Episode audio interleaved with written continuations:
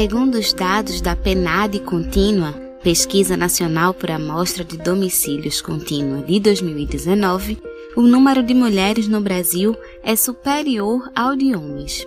A população brasileira é composta por 48,2% de homens e 51,8% de mulheres. Os dados sobre gênero são importantes para mapear as diferenças entre homens e mulheres e fornecer informações que embasem políticas públicas para a redução das desigualdades. E essas desigualdades se expressam de diversas maneiras. Por exemplo, somos a maioria da população, mas ocupamos menos de 15% dos representantes do parlamento. Por outro lado, a maioria das pessoas pobres no Brasil é composta de mulheres, sobretudo mulheres negras. No Brasil, 63% das casas chefiadas por mulheres negras estão abaixo da linha da pobreza. E isso não é pouca coisa. No mês em que se celebra o Dia Internacional de Luta pela Saúde das Mulheres e o Dia Nacional de Redução da Mortalidade Materna, é importante nos questionarmos como anda a saúde das mulheres. Está começando o programa Prosa e Fato, dedicado a debater uma visão popular sobre o mundo e sobre os acontecimentos que tocam a nossa vida. Eu sou Yale Tairine e estarei conduzindo essa prosa com vocês pelos próximos minutos. Como vocês já sabem, o programa Prosa e Fato aqui na Rádio Paulo Freire 820 AM é sempre nas segundas-feiras ao meio-dia. Nós sempre trazemos entrevistados e entrevistadas para conversarmos sobre algum tema da vez. Além disso, temos vários quadros com receitas, indicações culturais e muito mais. O tema de hoje é Como anda a saúde das mulheres? O Prosa e Fato é uma produção do Brasil de Fato Pernambuco e você pode ouvir aqui na Rádio Paulo Freire, escutar novamente no nosso site brasildefatope.com.br e também nas plataformas de streaming como Spotify e Google Podcasts. Prosa e Fato uma visão popular sobre o mundo.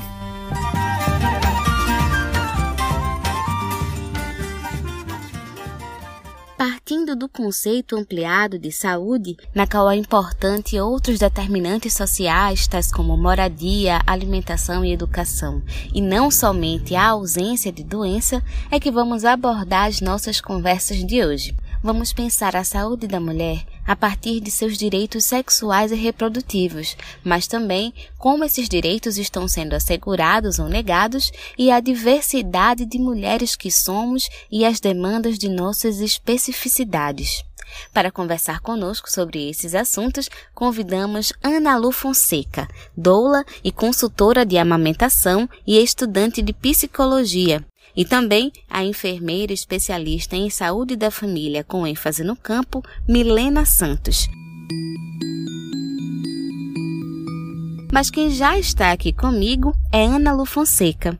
Boa tarde, Ana Lu. Para começar nossa conversa, explica para gente por que é importante se pensar numa política de saúde para as mulheres. Oi, boa tarde. Então, é, a gente vive num país onde a assistência à saúde é negligenciada de várias formas, porque muitas vezes não chega à maioria da população. A gente ainda está num. A gente vive num cenário que existem pessoas que têm planos de saúde, condições de pagar consultas particulares e pessoas que dependem do SUS, que apesar de ser fundamental e incrível, ele não chega para todo mundo devido à demanda. Então, pensar na saúde da mulher é pensar também em é, é, direitos reprodutivos, assistência a conseguir, né, tipo, trabalhar, poder sair de casa, tudo isso envolve os direitos de saúde da mulher, porque quando a gente não pensa que a saúde da mulher ela afeta toda um, uma estrutura familiar, porque a gente, apesar de viver numa sociedade que se diz patriarcal, a maioria das famílias, principalmente, elas são regidas e sustentadas por mulheres. Então a gente precisa pensar nos direitos das mulheres que vão além né, da saúde física, também na saúde psíquica, e aborda tudo isso. Então, é, pensar nisso é pensar numa estrutura também da sociedade, né, em como ela está pautada, em como ela está montada. Bom, e a partir disso, Qual a importância desse cuidado com a saúde para as mulheres? Que tipo de serviço pode e deve ser acessado? Então, hoje a gente consta no SUS, e vou contar o SUS, né? Porque é a realidade da maioria das pessoas. É, a gente trabalha com a saúde da mulher de uma forma integral. Como assim?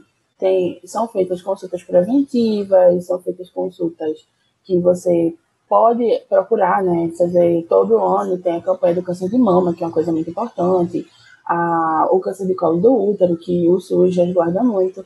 Hoje, as grandes cidades, né? Elas possuem hospitais das mulheres, que é a realidade aqui do Recife, né? A gente tem o Hospital da Mulher do Recife, que as mulheres podem procurar para ter um, para se embasar de forma geral é, na sua saúde, né? Buscar uma, de fato, fazer exames, saber o que está acontecendo, saber se está tudo certo, o SUS também trabalha com impuridade, né?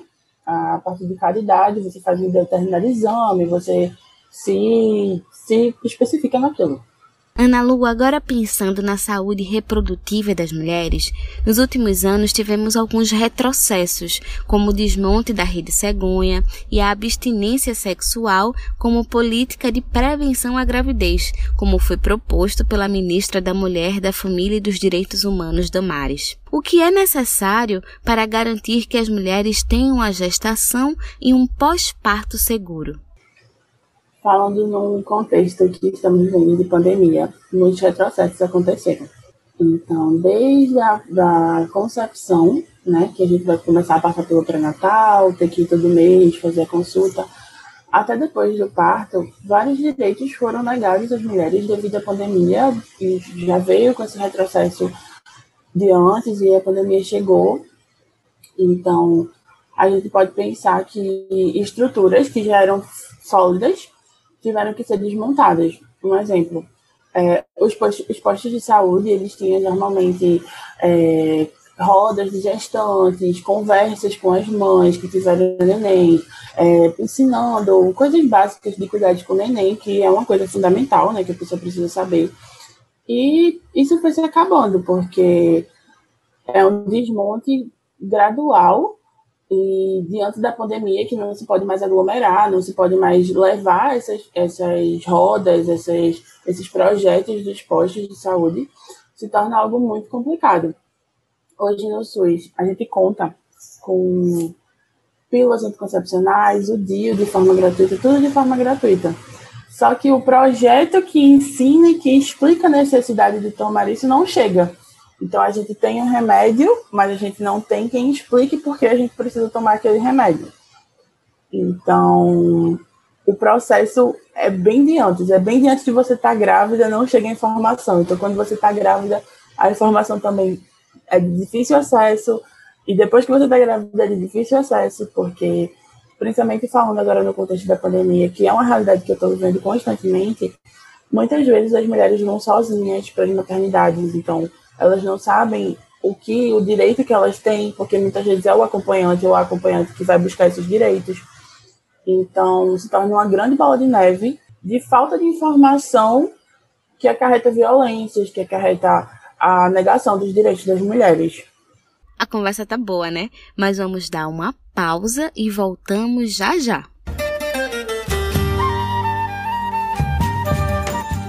Vocês estão ouvindo o programa Prosa e Fato, uma visão popular sobre o mundo.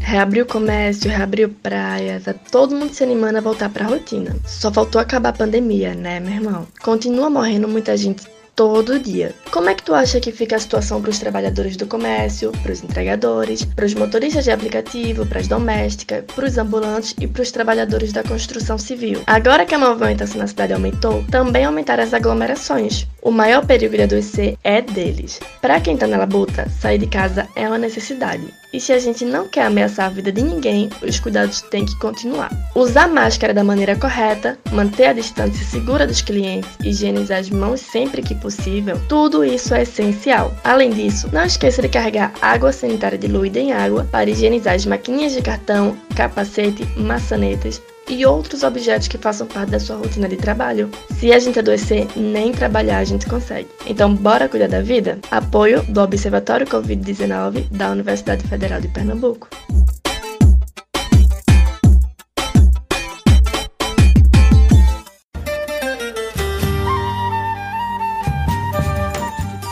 Voltamos a apresentar o programa Prosa e Fato, uma visão popular sobre o mundo.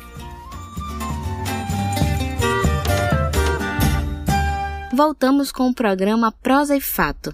Hoje o tema da nossa conversa é Como anda a saúde das mulheres? E estamos conversando com Ana Lu Fonseca, doula e consultora de amamentação. Bom, Ana Lu, como você citou no bloco anterior, há uma dificuldade das mulheres em acessar algumas informações em torno desses seus direitos. Como é possível buscar essas informações? Então, é, os postos de saúde são locais que você pode procurar informação da melhor maneira possível e também, enfim, hospitais da cidade, mas os postos de saúde normalmente constam com equipe de ACS, né, que são agentes comunitários, enfermeiras, que podem te dar essa informação de fácil acesso. É, não tenho medo de perguntar, eu acho que essa é a, a principal coisa. Não tenho medo de perguntar, perguntar é fundamental, tirem suas dúvidas, não existem dúvidas bestas, toda dúvida é válida. Então, a gente ainda está num lugar que a gente sempre acha que quem está lá no local de poder, né, o médico, o enfermeiro, sabe de tudo, mas às vezes a gente pode questionar, a gente pode perguntar por que aquilo, o que vai ser melhor para mim. Se, se você não concordar, você pode questionar. Então, acho que ir atrás de informação nesse sentido é fundamental. É, a internet é maravilhosa, mas ela também tem muita coisa que não é verdade. Então, achou na internet, vai lá, pergunta, pergunta se aquilo é verdade, pergunta se é aplicável a você. Então, eu acho que é assim, é um ótimo jeito de buscar informação. É isso. Ana Lu, inclusive, segundo uma pesquisa divulgada no International Journal of Gynecology and Obstetrics, que é um jornal internacional de ginecologia e obstetrícia, o Brasil é o país que concentra 80% das mortes maternas por Covid-19 no mundo, numa comparação com três países de renda alta e outros três países de renda média. Um dado que é preocupante, mas que já se mostrava alarmante antes da pandemia, quando observados os altos números de morte materna das mulheres negras. Mas a questão é o que pode ter contribuído para o aumento da morte materna em meio à pandemia. Então, gestantes e puérperas são considerados grupos de risco. E um problema que existe aqui no Brasil, que existe até hoje, é que isso não tem sido disseminado. Ano passado, quando surgiram os grupos de risco, as pessoas falavam, fique em casa, grupo de risco, fique em casa, pode reparar que gestantes e puérperas nunca estavam nas propagandas, nas rádios, porque falo da, da, desses meios de, de, informação porque são os, os, mais acessíveis, né? É o jornal de meio-dia que chega para a maioria das famílias. Então, as gestantes não foram, não foi enfatizado que elas eram um grupo de risco. E também a gente recai sobre a realidade de que, o, se eu não me engano, o Ministério do Trabalho falou que gestantes poderiam ganhar a como se fosse uma licença para ficar em casa, né? Sendo que aí precisava que o médico assinasse essa licença e muitas pessoas não têm esse acesso. A gente precisa lembrar disso. Então, a maioria das mulheres grávidas, elas trabalhavam e trabalham até hoje. Não, não existe essa, ah, tá grávida, grupo de risco, fica em casa. Não, não existe. Aqui no Brasil, a gente fala de uma população que nem todo mundo tem carteira assinada, nem todo mundo tem leis em cima dessa realidade. E, infelizmente, as mulheres negras estão dentro dessa realidade em sua maioria.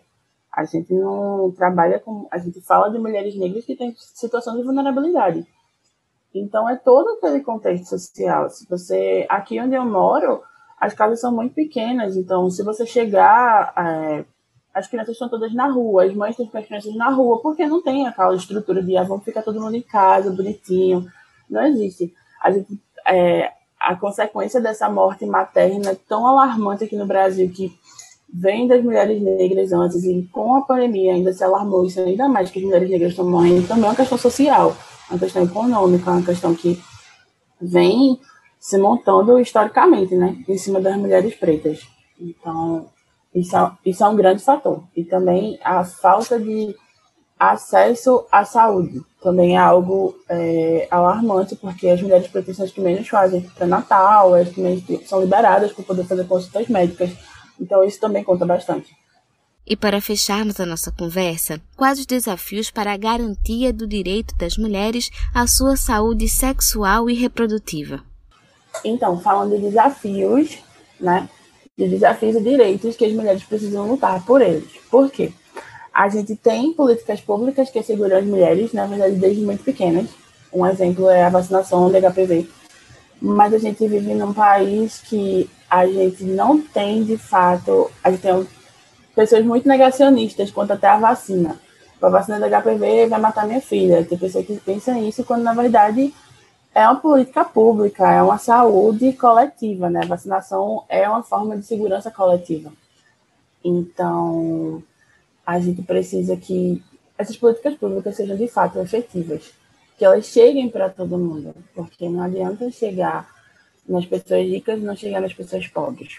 Infelizmente, a gente passa por esse desafio a partir do momento que não tem é, consulta para todo mundo, não tem é, a informação de fato para todo mundo. A gente ainda tem esse problema de comunicação entre a saúde e a população, porque ainda se usado um exemplo muito termo científico, muito termo técnico, que não chega para todo mundo, né? A gente sabe que não é todo mundo que entende um termo técnico.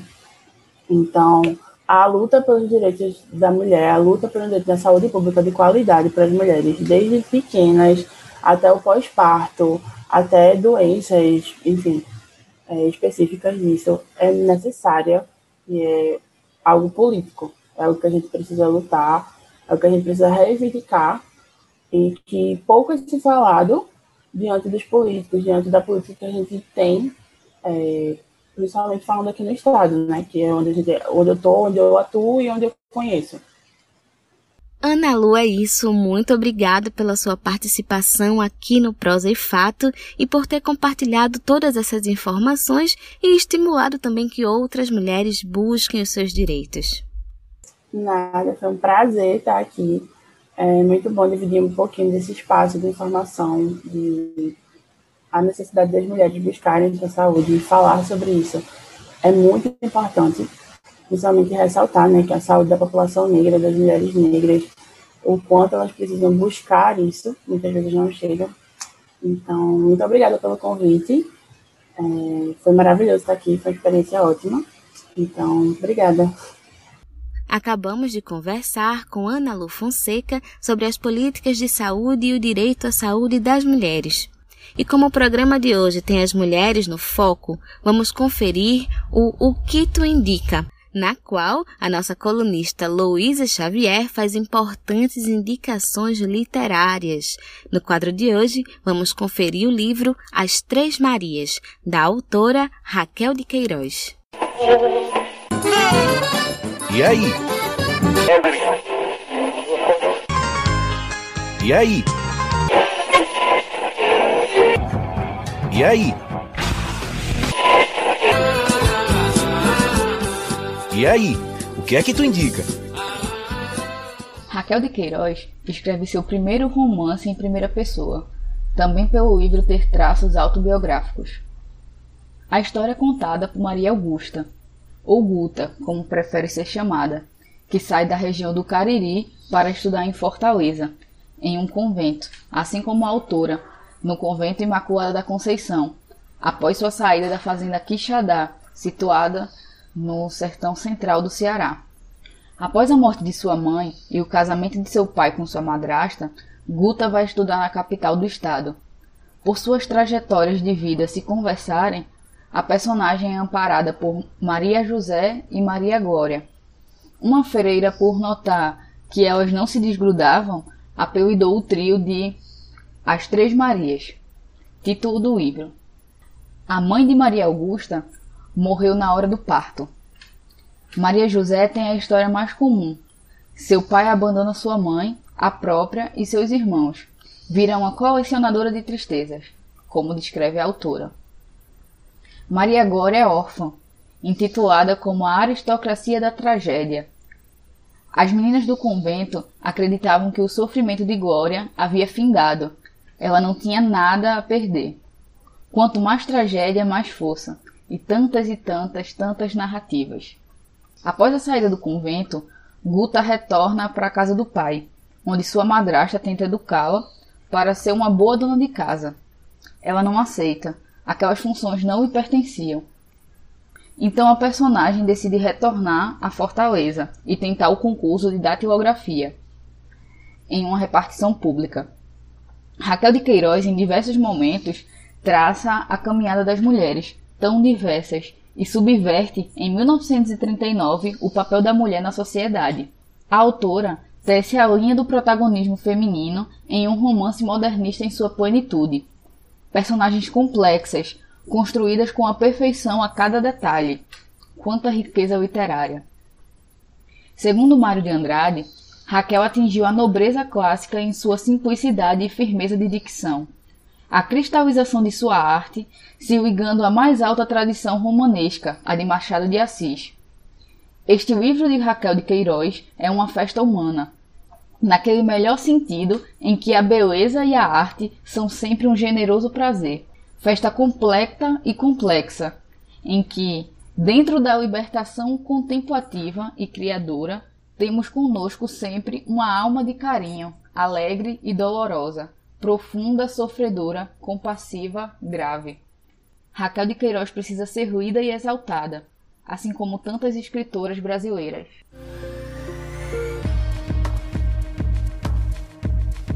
Se você quer sugerir qualquer tema, fazer um comentário ou tirar alguma dúvida sobre o nosso programa, você pode entrar em contato conosco pelo nosso telefone, que também é o nosso WhatsApp. Anota aí, é DDD 81 996060173. Caso prefira nos mandar um e-mail, o nosso endereço é prosaifato@gmail.com. Manda que eu vou adorar saber o que vocês estão achando. E estamos conversando sobre saúde das mulheres e redução da mortalidade materna. E agora vamos trazer outras perspectivas para esse nosso debate. E agora vamos trazer outras perspectivas para o nosso debate numa conversa com a enfermeira Milena Santos. Ela é especialista em saúde da família com ênfase no campo, já trabalhou no ambulatório LGBT da cidade de Camaragibe, na região metropolitana do Recife, e atualmente trabalha com os povos indígenas do Xingu, no estado do Mato Grosso. Boa tarde, Milena. Seja muito bem-vinda ao nosso programa. Obrigada pela disponibilidade em conversar aqui com a gente. Boa tarde, Ale. Prazer é todo meu. Que bom estarmos aqui. No programa de hoje, o tema é Como anda a saúde das mulheres? E quando fazemos essa pergunta, as principais abordagens são em torno das mulheres cis, heterossexuais e os seus direitos reprodutivos. No entanto, há uma grande quantidade de mulheres, né, lésbicas, bissexuais, transexuais, que por vezes são desassistidas em suas necessidades no sistema de saúde. Então a questão é por que é importante pensar as especificidades das mulheres LGBT, lésbicas, bissexuais e transexuais. Bem, é, desde o início, né, que começou a se pensar das mulheres, a saúde em geral, a mulher sempre foi vista nessa, nessa visão limitada, né, de peito e útero. Então, assim, pensar a saúde da mulher se restringe, né, na, nesse senso comum, a pensar essas questões relacionadas a isso. No entanto, a gente sabe que a, a mulher, né, ela é extremamente diversa, né, existe todo tipo de mulher em toda a sua complexidade, e a saúde precisa pensar sobre isso, né, e aí a, gente chegar hoje na, na política de saúde, né? Que a gente tem a política, política nacional de saúde integral, saúde da mulher, né? Dentro do SUS, no âmbito do SUS, foi fruto de muita luta da, da, do movimento feminista, né? Não foi uma coisa separada. Então, a gente pensar a saúde da mulher dentro do SUS foi a partir também das lutas feministas. É, só que ainda a gente tem muitas barreiras a vencer, né?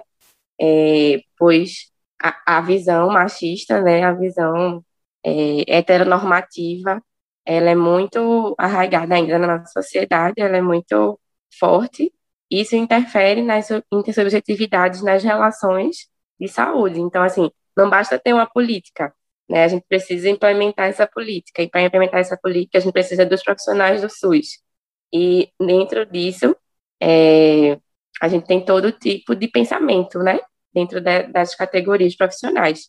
Então, nessas, nesses tipos de relação, é, existe muita, muito preconceito, né? Muita LGBTfobia, é, e aí precisa se precisou se pensar especificamente na política de saúde da população LGBT. Então, a gente tem a política de saúde LGBT, e aí quando a gente vai fazer o recorte das mulheres, né, a gente tem aí as mulheres lésbicas, bissexuais e transexuais.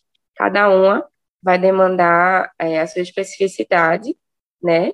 E, enfim, é, é uma, precisa se entender esse universo, né? Então, para quem não vive, esse, quem não é desse universo, né? Que não não tem proximidade com esse assunto, é, acaba sendo bem é, difícil mesmo, as pessoas alegam isso, né? Ah, mas é muito difícil de entender. Ah, mas como assim, né? Como assim uma mulher transexual? Como assim ter um pênis e ser uma mulher, né? Por exemplo, ou a questão da cirurgia transexualizadora, né? Que a pessoa passa a ter um órgão genital feminino, mas mesmo assim não é vista como uma mulher completa, porque não tem o útero, né? Então, isso é muito forte. E é um desafio aí que a gente tem pra, pela frente, né? Porque as políticas existem, tanto da mulher quanto de saúde LGBT, mas essa implementação, pensando nessa especificidade dessas pessoas, é, é um, um, grande desafio, é um grande caminho que ainda está aí, né? Ainda está é, em curso, assim. Inclusive, você falou sobre a política LGBT e eu vou falar exatamente sobre ela. É uma política que foi formulada em 2011, chamada Política Nacional de Saúde Integral de Lésbicas, Gays, Bissexuais, Travestis e Transsexuais, que, segundo o documento, busca promover a saúde integral de lésbicas, gays, bissexuais, travestis e transexuais, eliminando a discriminação e o preconceito institucional, bem como contribuindo para redução das desigualdades e a consolidação do SUS como sistema universal, integral e equitativo. Mas, como você falou, ainda há uma dificuldade por parte dos trabalhadores da saúde em saber lidar com essas especificidades da população LBT. Como é que isso se dá? Então, como na experiência que eu tive na, no ambulatório LGBT de Camaragibe, eu pude estar um pouco mais perto disso, né? É, porque desde a da sua criação né, no município, que aí eu pude estar um pouco perto desse processo. É, as pessoas olhavam para aquilo com, né, com os olhos não muito agradáveis, né? É, como assim? Para que um espaço, um serviço de saúde só para essas, essas pessoas? Porque elas são especiais, assim, para ter um serviço de saúde só para elas, né? E aí, para a criação desse, desse serviço, foi muita luta do pessoal no município, né?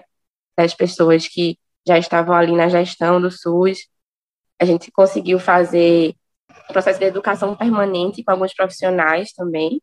E aí eu pude perceber também o quanto é forte né, a, é, a heteronormatividade mesmo, né, e o machismo ali arraigado. Assim. Então, teve questões, momentos muito difíceis de lidar, a gente enquanto profissionais de serviço, enquanto população LGBT também, e como é, as pessoas se colocam sem fazer questão de, sabe, de é, se está sendo rude ou não com o outro, enfim, é uma questão mesmo assim, ah, o que, é que vocês estão falando aí, sabe? A gente foi fazer um processo de formação com profissionais da atenção básica, né, para falar da política nacional LGBT e que as pessoas precisam ser respeitadas, que, por exemplo, o SUS foi a primeira instituição que é, respeito, que tem uma lei, né, que tem uma, um, um decreto de respeitar o nome social da pessoa. Então, a partir desse decreto, na verdade, o SUS é a primeira instituição que tem por obrigação respeitar o nome social das pessoas,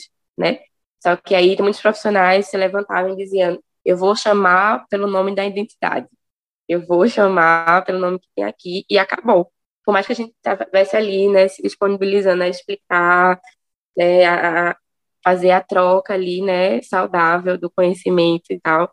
Não, tem muita gente que é isso, foi assim que eu cresci, é assim que eu, que, que eu aprendi e é assim que vai ser. Então, o desafio de lidar com as pessoas no ambiente de trabalho, tanto no SUS como nos outros serviços de saúde, né, é, é muito complicado, é muito, muito complexo mesmo, né? Porque a saúde se dá a partir de pessoas para pessoas. Então, as subjetividades delas e a construção de vida delas interfere diretamente. E é muito difícil. Muito bom, Milena, mas segura um pouquinho as pontas aí, que nós vamos dar um breve intervalo. Daqui a pouquinho a gente volta a conversar mais sobre a saúde das mulheres.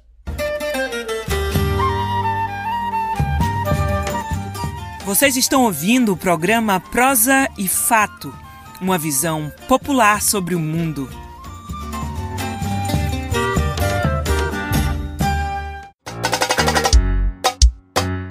Alô, alô pessoal! Vocês já sabem, né? A saúde da comunidade é responsabilidade de todo mundo. Teu vizinho conseguiu auxílio emergencial? Tem algum morador com sintoma de Covid? Dá para cuidar um do outro sem arriscar a tua saúde. Sabe o que pode ser feito? Chama a galera no grupo do Zap e se organiza para fazer o bem. Fazer feira pros velhinhos, ajudar quem não sabe mexer em celular, solicitar o auxílio emergencial ou a fazer uma consulta por aplicativo. Começa na tua rua mesmo. Teve alguma outra ideia?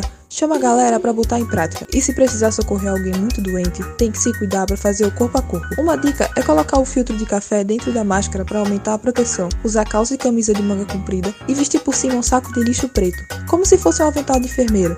Quando acabar, tira tudo com cuidado e vai direto pro banho. Não dá para se preocupar só com você. O egoísmo é pior que qualquer vírus. Tamo junto, comunidade. Apoio do Observatório Covid-19 da Universidade Federal de Pernambuco.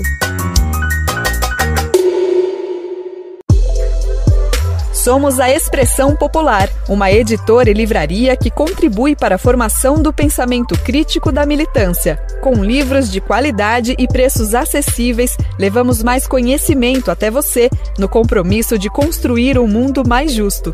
Este mês, o nosso Clube do Livro está de aniversário e completa três anos e queremos celebrar essa conquista junto com você. Acesse o nosso site e conheça as nossas obras. expressãopopular.com.br. Expressão Popular, há mais de 20 anos na Batalha das Ideias.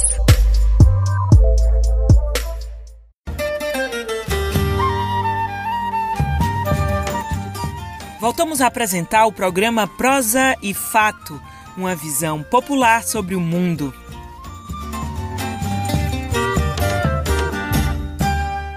Estamos de volta com o nosso terceiro e último bloco do programa Prosa e Fato aqui na sua rádio Paulo Freire 820 AM. Hoje já conversamos sobre a saúde das mulheres e redução da mortalidade materna com a doula e consultora de amamentação Ana Lu Fonseca.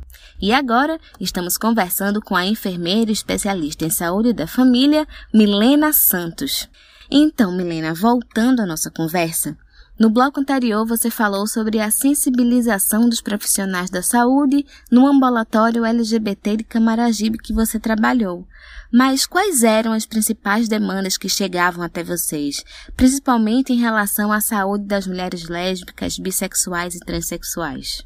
Então, a, é isso. A nossa primeira atividade assim, maior era fazer esse acolhimento, né? Era mostrar aquele espaço como um espaço que estava é, ali para recebê-los mesmo, né? Para acolher de fato. Então, é, essa primeira escuta era sempre feita com muita tranquilidade, né? Com tempo, enfim, com é, é, deixando em aberto, né? Todas as questões que as pessoas tinham para trazer, assim.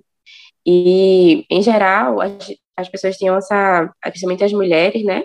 É, essa demanda de saber como está o corpo, né? Assim, de saber como como anda a saúde, fazer essa questão da prevenção, porque faz porque ou nunca fizeram exames, ou já fizeram uma vez há muito tempo atrás, sabe? Então, por essa questão mesmo de não saber como chegar, né, no profissional, porque geralmente as consultas é, nos ginecologistas, enfim, nas, nas enfermeiras, é bem, é, as, as perguntas são bem taxativas, são bem é, já feitas, né, já é, premeditadas, então já pressupondo que você é uma mulher cis heterossexual. Então não se tem a compreensão de que a mulher a mulher pode é diversa e ela pode, enfim, a sexualidade humana, enfim, a sexualidade das mulheres é diversa, né? Mas esse não é levado em consideração. Então, as mulheres chegavam muito assim: "Ah, mas eu nunca fui no ginecologista, ou eu nunca fiz exames ginecológicos, eu não sei como está a minha saúde, quero saber. Então, essa era uma das, uma das grandes demandas das mulheres. Assim. E a outra grande demanda é a questão da saúde mental. Então, a gente tinha uma psicóloga e uma assistente social na equipe também. A equipe era composta por mim, enfermeira, assistente social, uma psicóloga, é, um articulador também, que era da articulador político, né, que era da comunidade, então fazia esse trabalho, da trabalho de base mesmo, de chamar as pessoas dos territórios para a unidade, uma técnica de enfermagem também, que era coordenadora, é, recepcionista, enfim. E aí todas essas pessoas a gente pensava, é, a gente tentava alinhar para ter esse mesmo pensamento, né, desse acolhimento em todos os espaços do ambulatório. E aí que isso quer dizer da saúde mental, né, que era essa principal demanda, né, que por questões, né, da, da opressão mesmo que é vivida, né, por ser um, uma mulher LGBT, é, esse era muito diretamente afetada. Então, muita, muitas pessoas em sofrimento psíquico já avançado mesmo, é, com ideações suicidas, enfim, coisas bem já que precisaria de um trabalho bem anterior, né, chegando assim como demanda mesmo. E aí a gente tentou, né, fazer um trabalho tanto individual, mas também em grupo, também pensando a interprofissionalidade, né, dos profissionais que estavam ali, então enfermeira, assistente social, psicóloga, todo mundo pensando essa questão também de saúde mental, que é bem primordial para você conseguir promover o autocuidado, né, para que essa pessoa consiga ter uma autonomia no seu próprio cuidado, e aí levando, levando em consideração corpo, mente e tudo mais. Bom, Milena, você teve uma experiência na residência de saúde da família, com ênfase no campo, no qual você passou dois anos atuando em territórios quilombolas e indígenas do agreste aqui do estado. E atualmente você trabalha com os povos indígenas no Xingu, no Mato Grosso. Como se dá o acesso das mulheres indígenas e quilombolas nos serviços de saúde? Então, né, está falando de especificidade das mulheres, e aí é, as mulheres indígenas quilombolas, né, também aí nesse bojo de é, especificidades, né? Enfim, hum, a, na, dentro dos, dos quilombos, né, das aldeias indígenas, existem também todos os tipos de mulheres também. Então, existem também mulheres LGBT, né? Acho que essas são coisas que se entrelaçam aí, essas questões. É, mas eu, aí, falando de acesso, é, é uma coisa muito complexa também, porque diz respeito a fatores como, por exemplo, raça, né? A gente está falando aqui de raça e etnia, e como que, como que essas pessoas são inseridas na sociedade, assim. E quando elas estão nos seus territórios, por exemplo, no quilombo ou na, na aldeia, é, existe ali uma, uma realidade, né? Quando elas estão, quando elas saem desses espaços, elas precisam enfrentar outras outras, outras questões, né? Então, falando das mulheres quilombolas, é, elas, têm, elas têm um acesso ao, à unidade de saúde da família, né? Elas, assim, acessam muito mais esse serviço. Na verdade, é, a maior parte da, a maioria da população que acessa ao, ao SF, né, no, nos quilombos, assim, nesse, nessa experiência que eu tive, né, nessa unidade de saúde da família que eu trabalhei, eram mulheres. Essa é uma realidade de várias outras unidades de saúde da família, né, pois é a mulher que se coloca nesse lugar do cuidado na família, né, principalmente nesse, no nosso interior aí do estado. Essa é a cultura, né, a mulher que cuida da, dos filhos e, enfim. É, para o homem ter acesso ao serviço era muito mais difícil a gente conseguir, né, atrair os homens a estarem também promovendo seu cuidado. É, então, elas tinham esse protagonismo maior, no entanto, também essa visão limitada, né, da mulher enquanto, e aí, ir na, na, ir na USF para fazer prevenção, e, e quando está grávida, né, essa, essa lógica do ciclo reprodutivo, que a mulher é reduzida só a isso mesmo, ainda é muito presente, né? É, mas aí a barreira do acesso fica mais complicada quando a gente pensa nessa saída dessa mulher para outros serviços, né, para os serviços de alta complexidade, que a gente chama. Então, assim, quando essa mulher precisa de um atendimento de um especialista ou de fazer algum exame fora do território, ela enfrenta a barreira é, que a cidade impõe para ela mesma, né? A cidade, a área urbana, né? Então, é, especificamente em Garanhuns, onde eu trabalhei, é, as mulheres enfrentavam dia a dia a questão do racismo mesmo. Então, é, elas estarem em outros espaços incomoda, incomodava as pessoas. Na ideia hegemônica da cidade, enfim, né, do racismo estrutural, é, a, o quilombola tem que ficar no seu quilombo lá e não venha se misturar com as outras pessoas, né, com as pessoas civilizadas, né? Enfim, então essa barreira do racismo mesmo que elas enfrentavam dia a dia que interfere diretamente na saúde delas, né, da forma como elas são tratadas por, por esses, enfim, por esses serviços, por esses profissionais nesses serviços. E aí falando de essa ideia da civilização, né? Os povos indígenas, agora falando das, das mulheres indígenas, passam por uma situação bem parecida. E aí tem uma é, é uma barreira em algumas aldeias, né? A barreira geográfica é muito determinante também, porque muitos lugares são muito distantes, então assim, às vezes precisa depender de voo para chegar na cidade. E aí, enfim, tem várias relações aí dos serviços para garantia desse voo. E aí, quando ela chega na cidade, né, e, assim, existe uma, uma vontade muito grande de estar na cidade, às vezes, porque é onde tem acesso a outras coisas também, então, às vezes, utiliza-se da saúde para ter esse acesso à cidade. Mas a barreira também da, da etnia, né, da questão da, do racismo mesmo, é, nesses, outros, nesses outros serviços, quando elas estão é, porque não, não são mais, não fazem parte mais especificamente da saúde indígena, que é onde eu estou atuando agora, né? Que existe o subsistema de saúde indígena, e dentro dele, dentro das aldeias, né, os polos, eles, eles apenas atuam com uma atenção básica e com as pequenas urgências também a gente consegue resolver ali no território. Mas outras questões precisam ir para fora, né? Questões de exames, de especialidades também, enfim.